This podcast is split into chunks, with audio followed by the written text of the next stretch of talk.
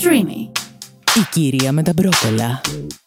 Πασίγνωστη τραγουδίστρια και ηθοποιός, παγκοσμίω γνωστή. Τα βλέπετε. Αυτή είναι η καθημερινότητά μου, η διασημότητα. Ένα podcast βγαλμένο από τη ζωή την ίδια. Παταρέκ! Έχω να μιλήσω. Αγαπημένα μου πλάσματα.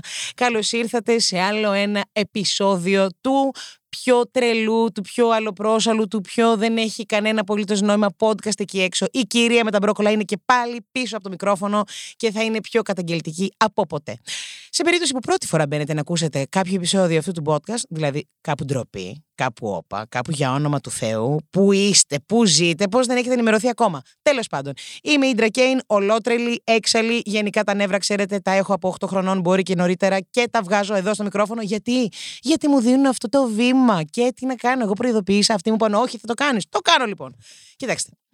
Για σήμερα Είχα σκεφτεί έτσι να πιάσουμε ένα άλλο ζήτημα, ένα άλλο θέμα. Φλέγον, θα το πιάσουμε σε επόμενο επεισόδιο.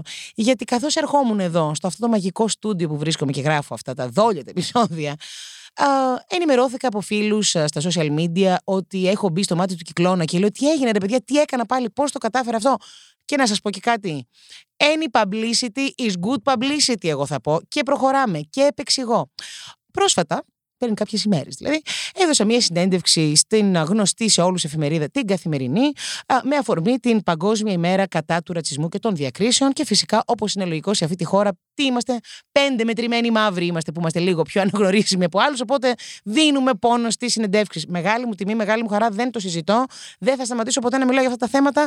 Αν σε περίπτωση πέσει το μάτι σε αυτή τη συνέντευξη, θα καταλάβετε ότι δεν μέχρι να φύγω από το μάτι του το κόσμο που θα αργήσω να φύγω, θα σας τυχιώνω και θα σας συζητάω μόνο αυτά τα θέματα μέχρι να γίνουμε όλοι άνθρωποι φυσιολογικοί. Μέχρι τότε όμως γίνονται, γίνεται το σύστριγγλο, το σύστριγγλο, γιατί μεγάλη μου τιμή θα πω και το εννοώ, διότι το Twitter λοιπόν αυτό το θέμα η καθημερινή και φυσικά το retweet πήρε φωτιά και ένα από τα άτομα, από τις περσόνες, αυτές τις προσωπικότητες, τις λαμπρές, αυτά τα λαμπρά μυαλά αυτού του τόπου έκανε retweet τον τίτλο, γιατί κρατήθηκε σαν τίτλος ότι η δήλωσή μου που είπα ότι θα ήθελα κάποια στιγμή οι Αφροέλληνες να γίνουν μια συνηθισμένη εικόνα σε, σε αυτήν τη χώρα, τέλος πάντων. Να μην είμαστε μονίμως στα εξωτικά πουλιά. Να μην πρέπει πάντα να εξηγήσω γιατί ενώ έχω αυτό το χρώμα που έχω, μιλάω άπτες στα ελληνικά. Γιατί αγάπη μου είμαι Αφροελληνίδα και ξέρεις που το στηρίζω το είμαι Αφροελληνίδα. Γιατί εγώ έχω έναν πατέρα Αφρικανό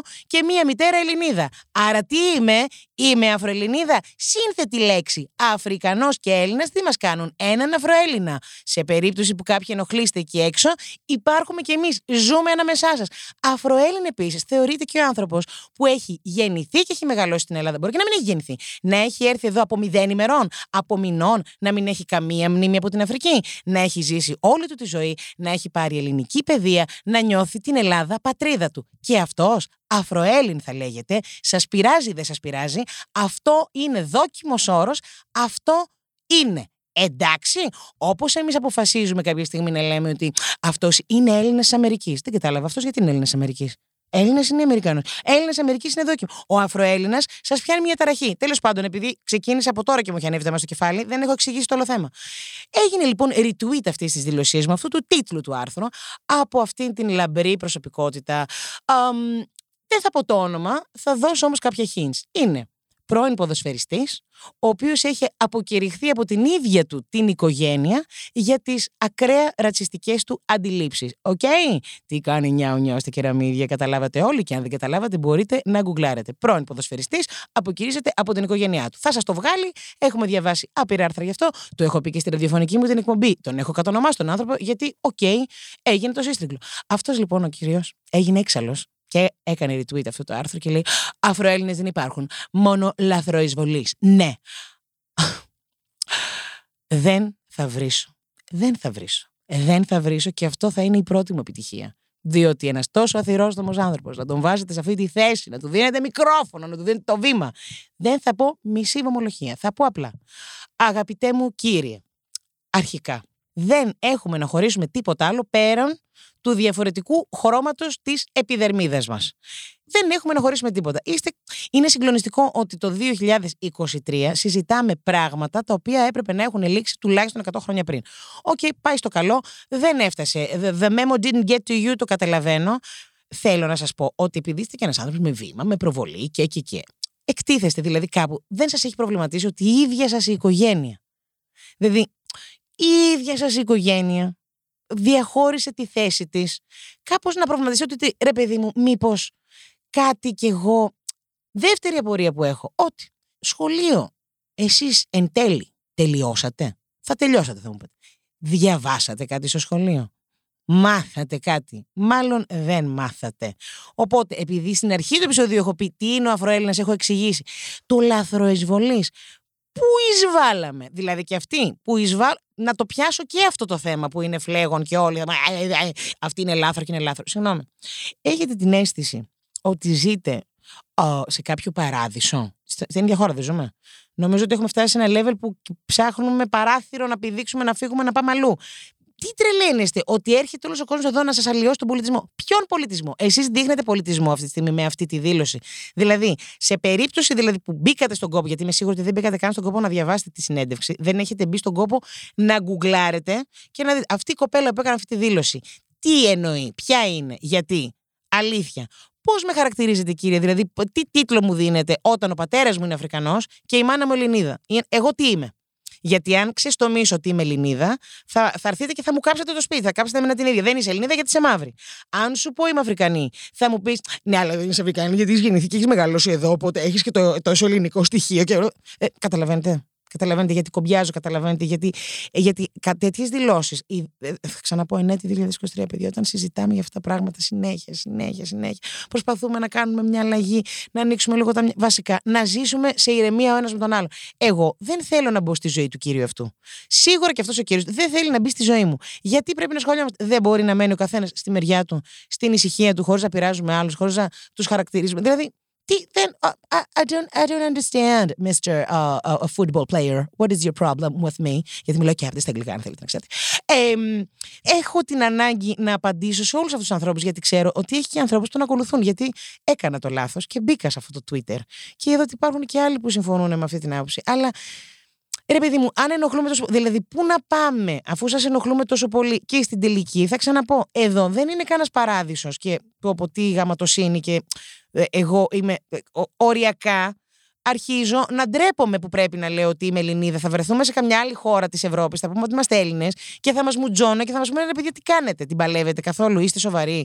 Και να ξεκολλήσουμε και λίγο από αυτό. Ναι, αλλά εδώ γεννήθηκε ο πολιτισμός, εδώ γεννήθηκε η λογοτεχνία, η πίση, το θέατρο. Να μιλήσουμε για το θέατρο.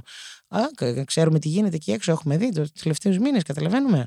Δηλαδή, δεν έχουμε καμία σχέση με εκείνους και ακόμα και εκείνοι, αν έχετε διαβάσει ιστορία στο σχολείο, θα πω, δεν θα πω περαιτέρω, στο σχολείο. Γιατί και εγώ παπαγάλιζα, βαριόμουν, δεν μου αρέσει η ιστορία, βαριόμουν έτσι όπως την διδάσκανε.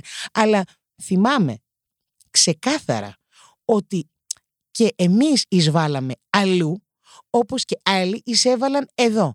Οπότε θέλετε να μιλήσουμε τώρα για κάποια καθαρότητα έθνους, κάποια καθαρότητα ε, κράτους, κάτι ότι αλλοιώνεται.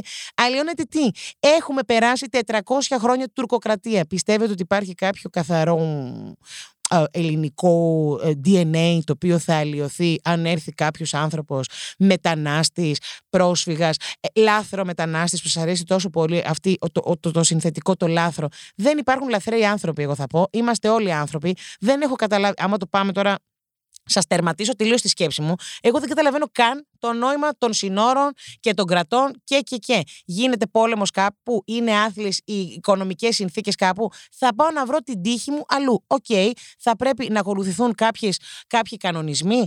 Εντάξει, το δέχομαι, σεβαστό, αλλά να αναγνωρίσουμε ότι και κάποια πράγματα είναι πάρα πολύ δύσκολα. Υπάρχει και η επιτακτική ανάγκη. Παιδιά, το θέμα της επιβίωσης. Όταν άλλος πρέπει να επιβιώσει και δεν έχει τα χαρτιά, δεν έχει τα χρήματα, θα πρέπει να επιβιώσει. Δηλαδή, η επιλογή είναι ή φεύγω και επιβιώνω ή μένω και πεθαίνω. Εσείς δηλαδή τι θα κάνατε; Πριν λοιπόν εκνευριστείτε, θυχτείτε, αγχωθείτε ότι θα αλλοιωθεί εδώ ο πολιτισμός σας, η φασάρα, η φοβερή που έχετε και νομίζετε ότι όλος ο κόσμος είναι στο επίκεντρο, σας έχει βάλει στο επίκεντρο και θέλει να έρθει να σας χαλάσει το δικό σας το έθνος και, και, και, και, και.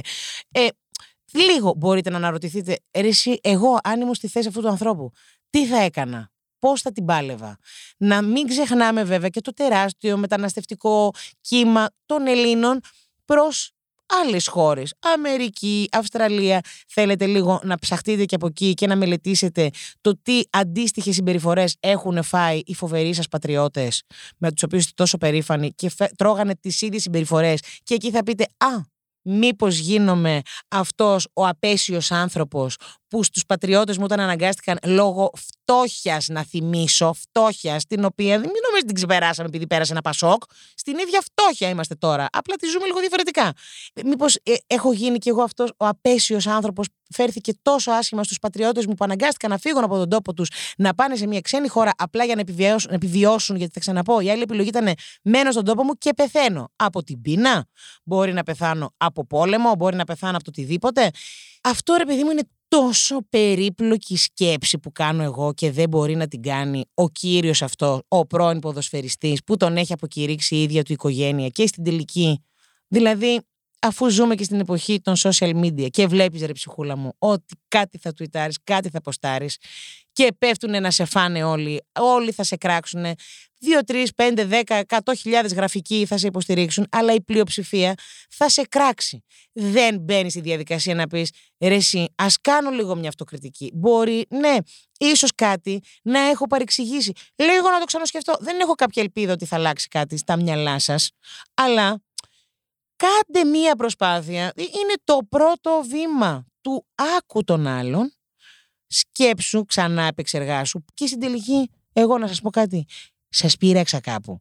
Δεν σας πείραξα. Με πειράξατε εσείς κάπου, εντάξει μην οχλήσατε λίγο, με εκνευρίσατε, αλλά θα συναντηθούν ποτέ οι δρόμοι μας. Όχι ψυχούλα μου, εγώ δεν ασχολούμαι μαζί σου. Εσύ γιατί ασχολείσαι μαζί μου και δεν με αφήνεις στην ησυχία μου; Εδώ δεν έχουμε γκόμενο αυτή την περίοδο, αγάπη μου. Εδώ είμαι σε μία μόνιμη διατροφή και ταλαιπωρούμε. Εδώ δεν έχουμε τι να που κάνουμε τρεις δουλειές για να επιβιώσουμε. Και θα έχω και εσένα πάνω από το κεφάλι μου. Θα έχω το χαβά σου. Σας παρακαλώ. Επίσης, σε αυτή την οικογένεια, μπράβο που τον αποκηρύξατε τον άνθρωπο. Καταλαβαίνω. Ε, μπορώ να φανταστώ σε πόσο δύσκολη θέση σας έχει φέρει. Αντιλαμβάνομαι. Είμαι στο πλευρό σας.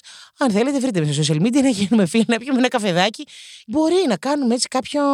Πώς λέγεται αυτό που κάνουν συνήθως ε, άτομα με θυσμό που κάνουν παρέμβαση φίλοι και οικογένεια ξέρεις, και τον καλούν στο σπίτι και του μιλάνε όλοι μαζί και άκου αγάπη, εμεί έχουμε αποφασίσει να σε στείλουμε σε αυτό το κέντρο αποτοξίνωσης. Να κάνουμε ένα τέτοιο για αυτόν τον άνθρωπο. Εγώ δεν θέλω.